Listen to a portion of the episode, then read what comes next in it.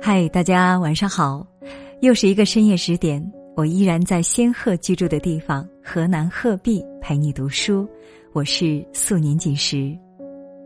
武侠小说作家古龙曾经说过：“如果一个人走投无路，就放他到菜市场。”作家季羡林也说过：“逛菜市场，真的是人生的一件乐事。”说的没错。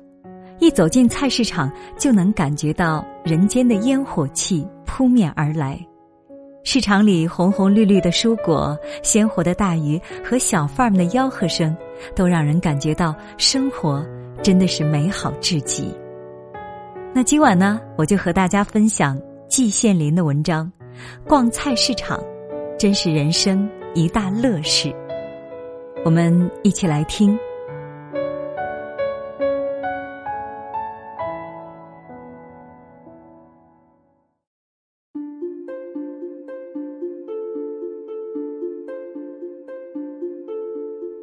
上海竟有看不够、数不清的高楼大厦，跑不完、走不尽的大街小巷，满目琳琅的玻璃橱窗，车水马龙的繁华闹市。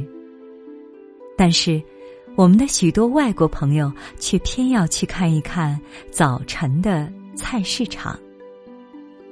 这是完全可以理解的。我们刚到上海的时候，不是也想到菜市上去看一看吗？那还是几年前的一个早晨，在太阳刚刚升起来的时候，踏着细微的晨光，到一个离开旅馆不远的菜市场去。到了临近菜市场的地方，市场的气氛就逐渐浓了起来。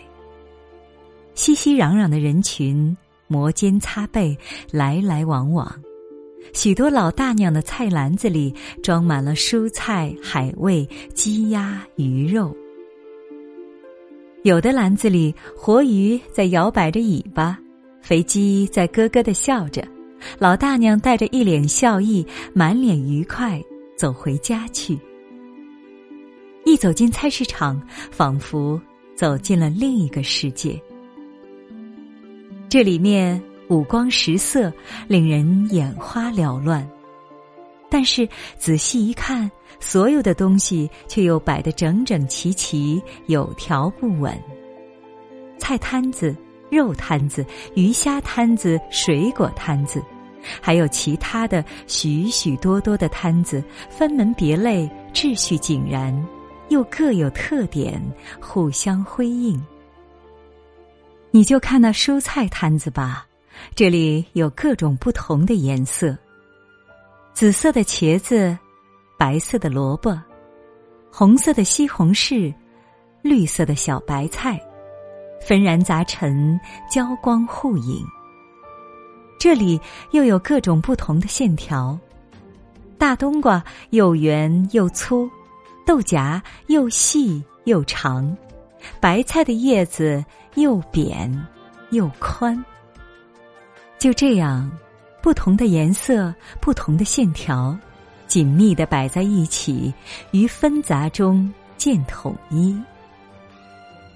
我的眼一花，我觉得眼前不是什么菜摊子，而是一幅出自名家手笔的彩色绚丽、线条鲜明的油画或水彩画。不仅菜摊子是这样。其他的摊子也莫不如此。卖鱼的摊子上，活鱼在水里游泳，十几斤重的大鲤鱼躺在案板上。卖鸡鸭的摊子上，鸡鸭在笼子里互相召唤。卖肉的摊子上，整片的猪肉、牛肉和羊肉挂在那里，还为穆斯林设了卖牛羊肉的专柜。在其他的摊子上，鸡蛋和鸭蛋堆得像小山，一个个闪着耀眼的白光。咸肉和板鸭成排挂在架子上，肥的仿佛就要滴下油来。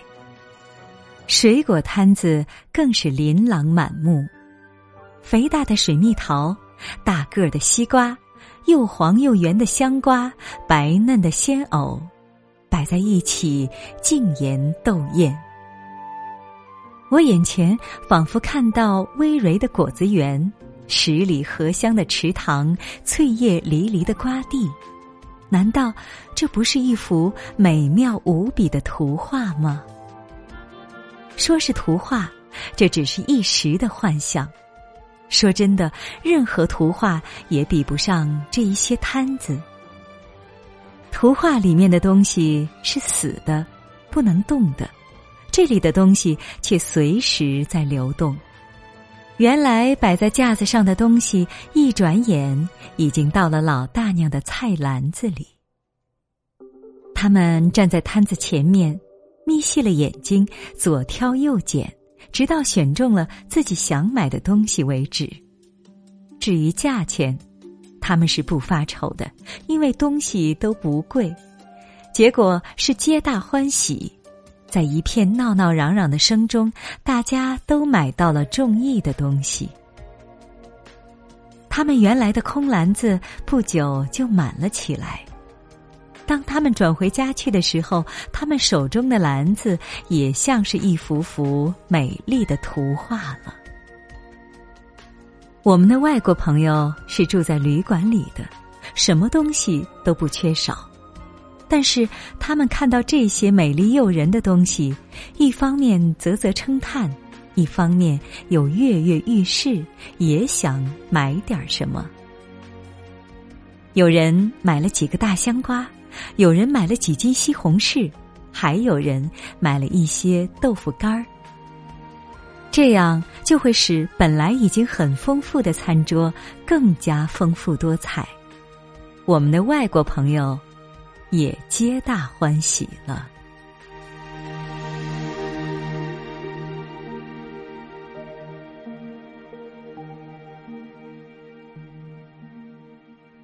文章分享完了，怪不得古龙说，一个人如果走投无路，就去菜市场走一走，感受一下鲜活热闹的烟火气，就会重新萌发对生活的热爱之意吧。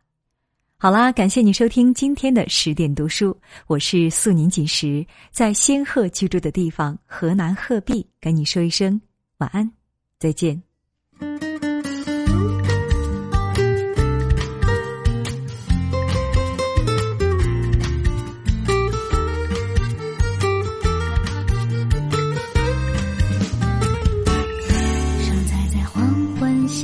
香，红烧肉痛苦着思念汤，这里是花椰菜的主场，西红柿还在晒太阳，章鱼在夜幕下身上，鸡尾虾固执的爱着海洋，谁手牵手成了麻辣